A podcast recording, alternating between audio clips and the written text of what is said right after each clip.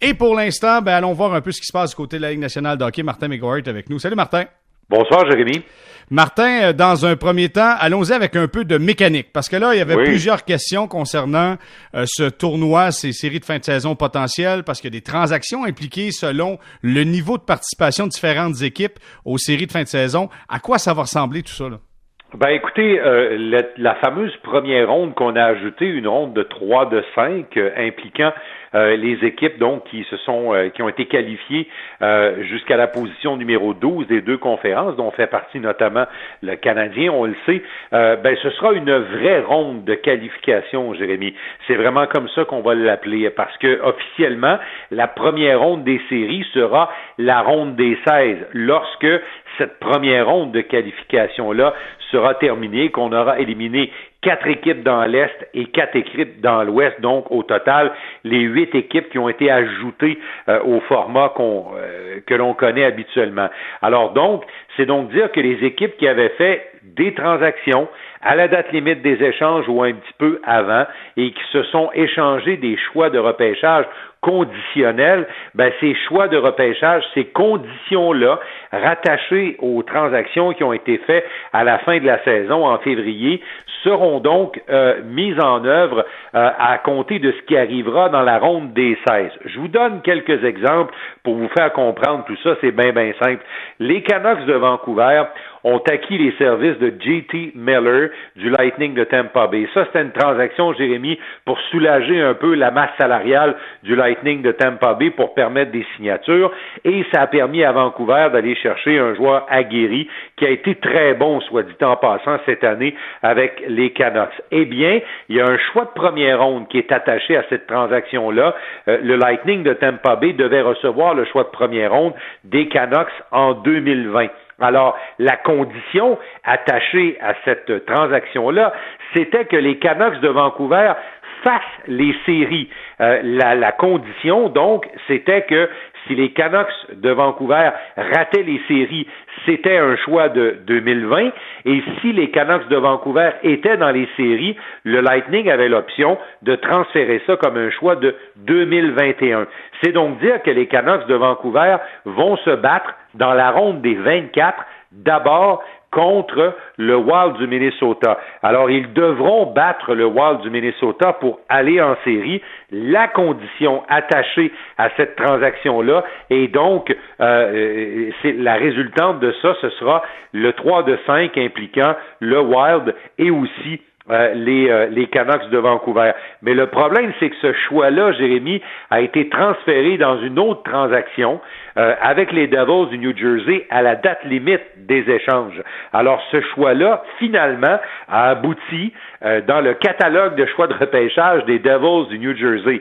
Alors, c'est encore lié à ce qui va se passer à la ronde 3 de 5 avec les Canucks de Vancouver, mais en bout de ligne, les Devils du New Jersey devraient recevoir un choix, un choix de première ronde qui sera valide en 2020, étant donné les circonstances, mais il faudra attendre la première ronde.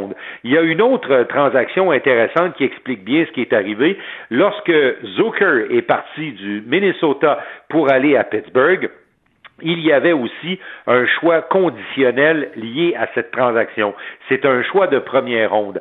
Alors, si le Canadien de Montréal, dans la ronde qualification, battait les Pingouins de Pittsburgh, à ce moment-là, les euh, Pingouins de Pittsburgh euh, auraient donc l'option, en fait, ils perdraient l'option euh, d'avoir de repousser le choix qu'ils ont donné en 2021. Ce serait donc un choix de 2020, parce qu'on sait que le repêchage de 2020 est très intéressant. Est-ce que celui de 2021 le sera?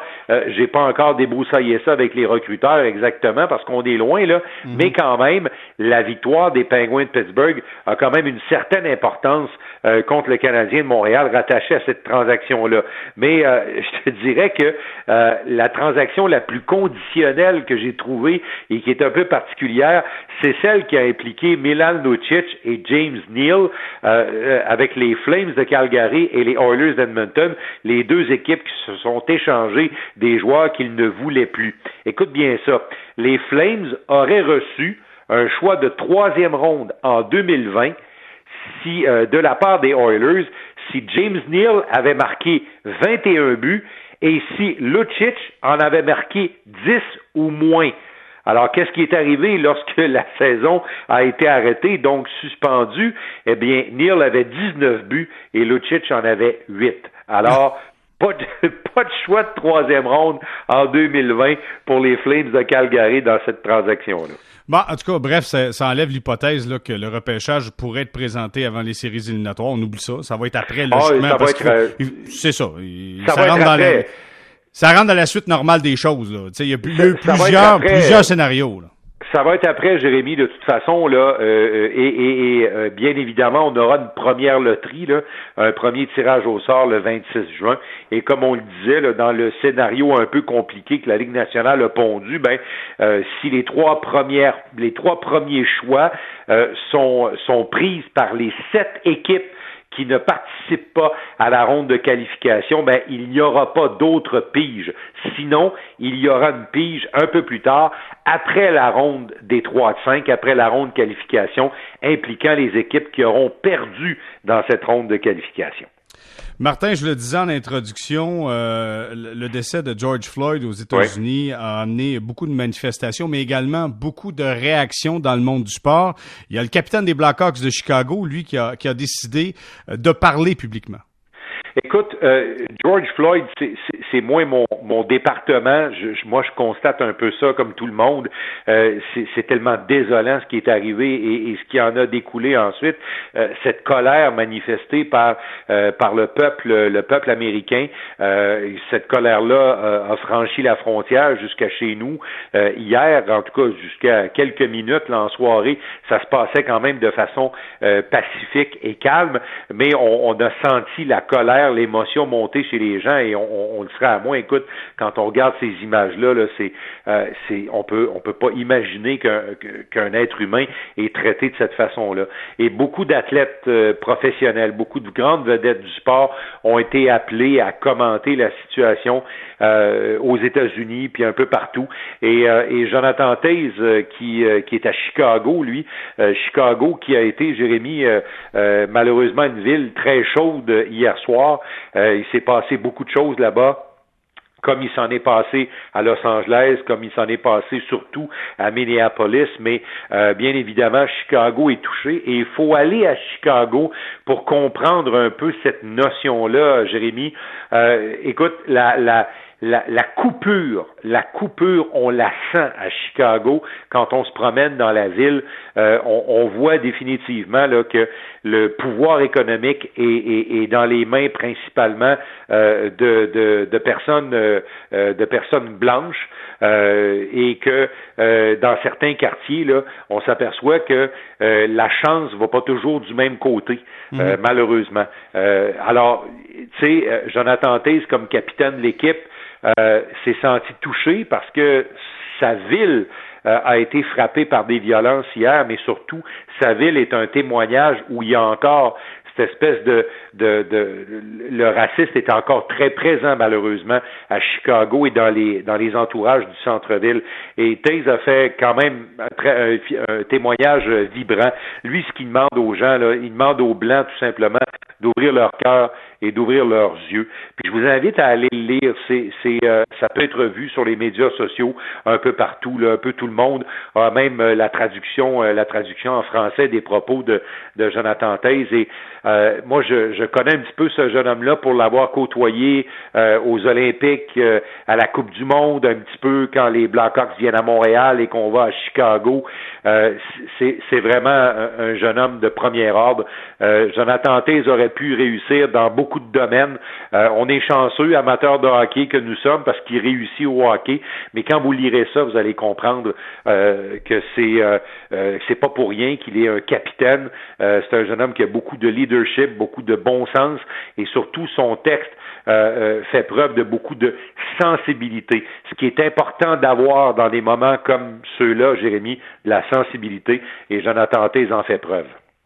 Martin McGuire, je te dis un gros merci. On se donne rendez-vous demain et on espère avoir encore plus d'informations sur le hockey parce que dans les circonstances, je le disais en introduction également, le sport devient un exutoire. C'est une sortie de secours des fois qu'on a un peu besoin dans cette situation qui est assez explosive par les temps qui courent. Martin, merci beaucoup d'avoir été avec nous. Merci. Bonne soirée.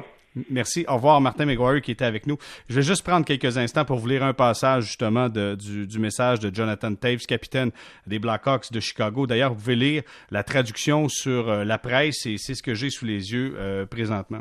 Il dit Je ne dirai jamais que je comprends la réalité d'être un homme noir mais de voir la vidéo de la mort de George Floyd, puis la réaction violente à travers le pays, m'a fait fondre en larmes. Ça m'a forcé à me demander à quel point les gens noirs et les autres minorités souffraient. Ce que les Premières Nations ont vécu au Canada et aux États-Unis, et euh, ce que c'est que grandir dans leur monde. Qu'est-ce que j'ignore à propos de mes privilèges? C'est ce que Jonathan Taves amène dans un de ses, euh, dans ce texte, dans un des paragraphes qui est fort intéressant. Allez le lire. Je vous dis, la presse, là, vous avez la traduction totale euh, du message qui a été euh, publié sur Instagram du capitaine des Blackhawks de Chicago, Jonathan Taves. On s'arrête quelques instants. Au retour, il a remporté coach de l'année du côté de la Ligue junior de l'Ontario. Et eh bien là, c'est à travers le Canada qu'il mérite le coach de l'année. André Tourigny, coach des 67 d'Ottawa, est avec nous. Retour, restez là.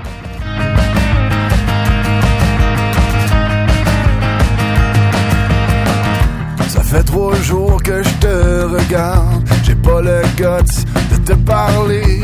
Faut que je me sorte de la parade. C'est le premier pas le plus compliqué.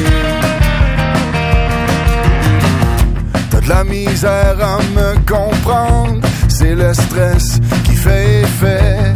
On se laisse quand même surprendre. J'ai pas le tour pis ça paraît.